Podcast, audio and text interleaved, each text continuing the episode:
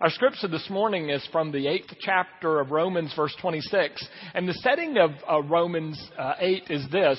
In verses 12 through 17, Paul's reminding the people that they are beloved sons and daughters of God and that the Holy Spirit testifies um, to that effect. And then he goes on to talk about the world and all creation, though, is not quite right and it's groaning and waiting uh, for earth to become more like heaven.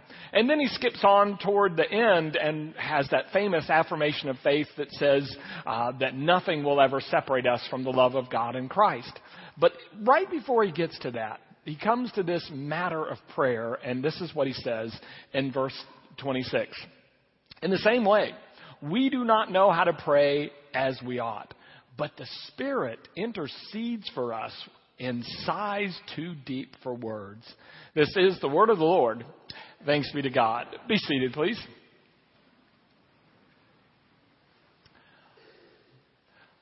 Paul said, we don't know how to pray as we ought. And a part of me is not surprised. I get that when Paul says it. Another translation says, Paul says, we don't know what to pray for. And, and, and I get that. I, I've been there. This past fall, my mother-in-law, who um, had uh, stage four brain cancer and, um, and lung cancer, hit her head and went into a coma. And we didn't know how to pray to come out to finish facing this battle with cancer or not. We didn't know how to pray. I have a friend who has um, a son who's doing uh, very well in his occupation and is up for prom- promotion. And the friend said, "We're we're starting to pray for him that he gets this, but we know that if he does get this promotion, he will travel twice as much and he will be away from his family four days of every week. And We don't know if that's a good thing. We don't know how to pray as we ought. I have another friend uh, who talked about somebody we both know who spends most of his life on top of the world and therefore really has no need for God because, as best as he can tell, he is God. And my friend says, you know, we should pray that a big disaster will come into his life. That he'll be brought to his knees and he'll recognize God. Pray for a disaster? I don't know about that. I, I don't know how to pray. We don't really know how to pray as we ought. When Paul says that, I'm not surprised. I've been there. There are things I just can't figure out what to pray about and how to pray uh, for what I even if I do decide what to pray for. I'm, so I'm not surprised when Paul says that, except, and the late Fred Craddock put me onto this, it's so surprising though to come up and find that Paul doesn't know something. Have you ever noticed that? Paul is pretty confident. Uh, when Paul is persecuting the Christians, when we first meet him, he's very confident that that's what he needs to do. He even goes to uh, other towns and rounds up uh, men, women, and children who are Christians and brings them back to imprison them. He's certain about what he does. And then after he meets Jesus on the road to Damascus, he turns 180 degrees around. Now, now Paul is very certain about trying to help people uh, come to know Jesus and be in relationship with him. And, and he, he spends his time forming and building Christian community. And even Paul, when he's preaching and, and he runs into opposition, he's so certain that even though he's stoned and beaten and whipped, he walks back in for more. There's one town where they stone him to death, and stoning works by pushing a person off a, like a 50, at least a 15 foot um, ledge or cliff, and then when they hit the bottom, you start dropping rocks on them. And if they survive, they walk away and they're free. And so Paul survives the stoning, and what does he do? He gets up and walks back into town. He's so sure about what he's supposed to do and what he's supposed to say. He's so certain that he can risk death. And then when it comes to the topic of death, 1 Corinthians 15, Paul is certain about the resurrection and he, he can, he can almost uh, stand at the grave and say, for we know, brothers and sisters, that if this earthly tent, he says in 2 Corinthians 5, we will have a resurrection body, he says in 1 Corinthians 15, he's so certain. So it's kind of surprising to hear Paul say, well, I don't know. Or we don't know because he always seems to know. And what makes it even more surprising is this. that even though Paul doesn't seem to know about prayer, an awful lot of people really do know about prayer. In fact, they know so much that they, they seem to uh, think they've got it nailed. Have you ever met anybody like that who knew exactly what to pray and was certain that if they prayed a certain kind of prayer in a certain kind of way, that things were guaranteed to happen? Years ago, I was reading a Christian magazine. There was advertisement in the magazine for a book on prayer. And the title of the book was Six Steps to Answered Prayer. And in the advertisement, in block letters, stamped on the bottom was results guaranteed. Can you imagine? Paul said, we don't know how to pray as we ought. And I think, well, Paul, you need that book. Jesus is in the Garden of Gethsemane and says, Father, what shall I say? And I'm like, well, Jesus, read the book. There it is. I mean, so it's surprising to me that Paul doesn't know when so many people seem to know. I, I remember um, uh, Fred Craddock talking about this one time. I never saw this, but he claims on one of these religious TV shows that the host was interviewing a couple and they were talking about their recent trip and they said the taxi came to pick them up to take them to the airport and uh, before uh, they had um, gotten in the taxi they had been packing and so she last minute ironed some things and uh, that she was going to wear and then some other things for him and and uh, put them away and she said to the host on the talk show, but we got in a taxi and we got a few minutes down the road and I thought, did I turn off the iron? Did I turn off the iron? And the host said, well, what'd you do? She said, I just said, Jesus, will you turn off the iron? And then the host, of course, led right into it, says, well, what happened? And she said, well, we got home two weeks later and the iron was off. Results guaranteed.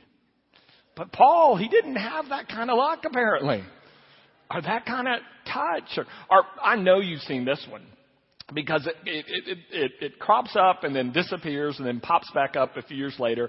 And that is weight loss programs that you pray the weight off. Have you seen those? I've seen them. Obviously, I haven't done them, but I've seen them. And one of them, I remember in the advertisement, she's not on a, an elliptical. Uh, and he is not on a treadmill. I mean, they're both in the ad, you know, in prayer posture, and it says, we've already paid, prayed off 29 pounds. I'm confused. Paul doesn't seem to know, but so many other people know. And then, and then you look in the Bible and, and among other famous Christians, and there's kind of a difference in how people pray. They asked Mother Teresa once about her time with God, and they said, Well, what do you, what do you ask for? What do you say? And Mother Teresa said this, said, I don't say anything. I just listen. Well, that's interesting. Uh, but the, I see in the Bible, though, that another guy, King Hezekiah, is one of my favorite people in the Bible. He's surrounded by 185,000 enemy soldiers that are getting ready to take over Jerusalem, cart them into slavery, tear the city down. And so the king sends a note of surrender to King Hezekiah, basically said, You're surrounded. Your God can't help you, even if your God wants to. And I don't even think your God wants to. But he can't do it anyway. He can't stand up against me. And so, do you know what Hezekiah did for his prayer? He took the letter that, that this bad king of Assyria wrote. He went into the temple of God, put the letter in front of God, and basically said, Read this. That was his prayer. Just read this. And of course, God answered, and 185,000 soldiers died in the night. Guys, there's so many ways to pray. I, I guess I get confused about the right way or how to do it exactly and what exactly to ask for. Or am I supposed to ask for anything at all? So, you know, I, I, I'm a little bit like Paul. I don't know how to pray as I ought. But then again, here's where I'm not like Paul.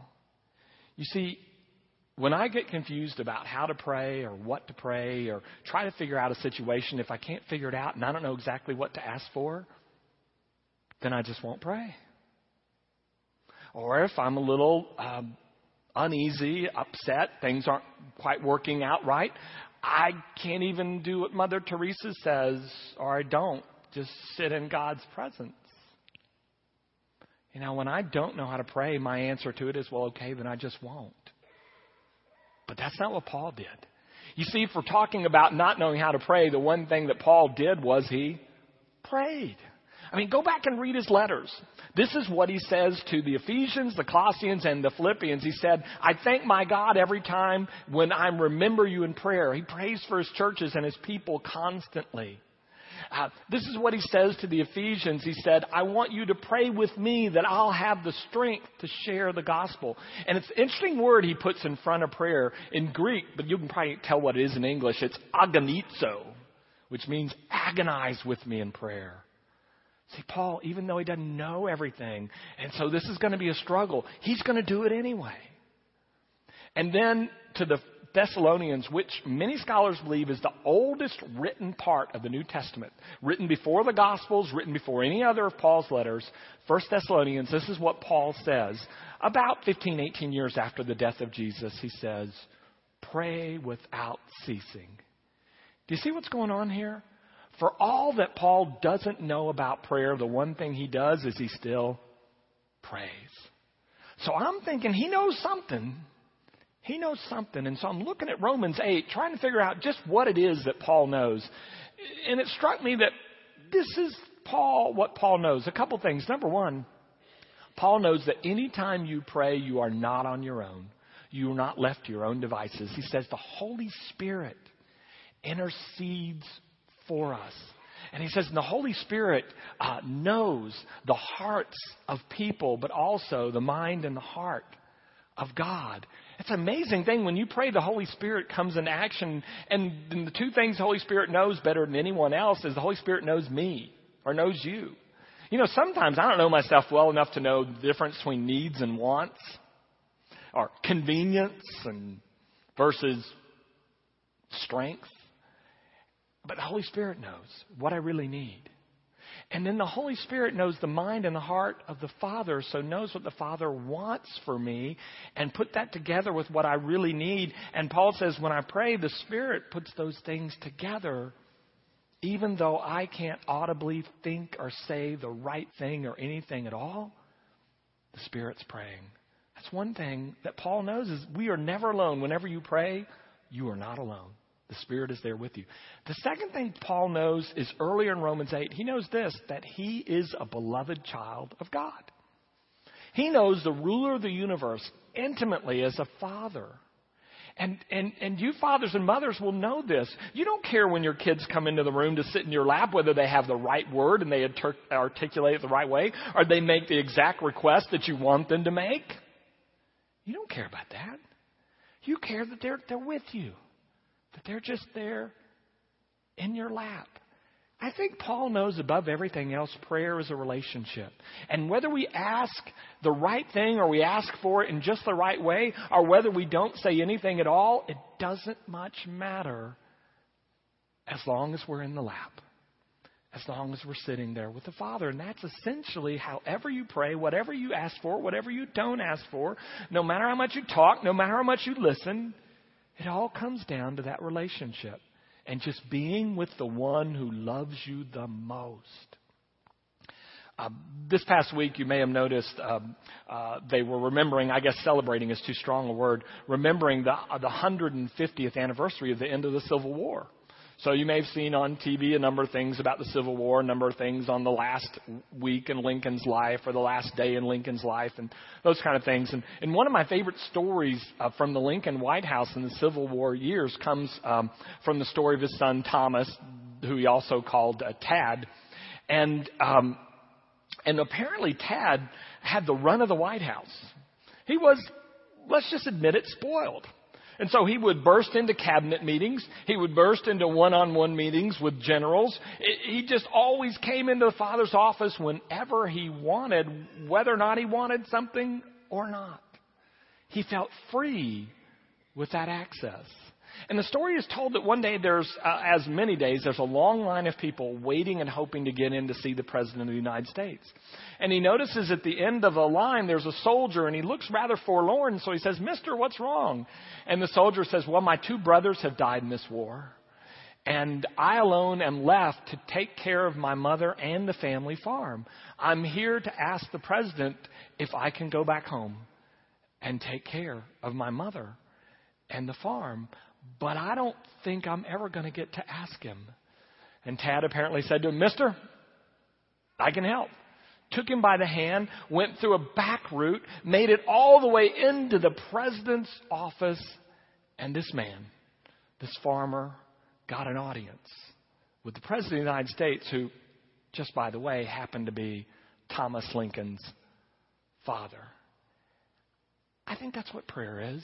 However you do it, or however, whatever you leave, bring in, whatever you leave out, it's a coming in to that office anytime you want with whatever is on your heart and your mind.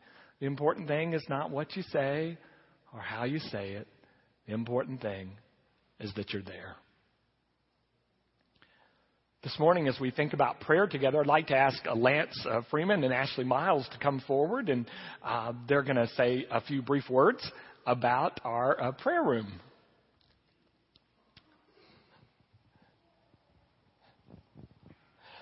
First, I'd like to uh, introduce our, uh, one of our uh, volunteers, our Sunday morning volunteer in the prayer room, uh, Lance Freeman. And Lance, I wanted to ask you, why do you participate in the prayer room? Um, there's many different reasons. I've been trying to uh, work on trusting a lot more and uh, learning to know what love is. And uh, so I, I go uh, early on Sunday morning because um, I just have a, a passion for the people in the congregation and people who are trying to get the kids up. And um, so I'm praying for y'all, but I go for that reason. But then I'm also learning so much more about my family, my family that's right here. I have a relationship this way, but then um, you know, we all have such deep praises and we all have deep concerns. And uh, some are going through uh, difficulties and some are going through joyous moments. And uh, to be able to share that with each other and seeing something bigger happen. And um, um, so it's, it's quite an honor to be able to do that. It's not always so easy to wake up so early in the morning but uh, it's good.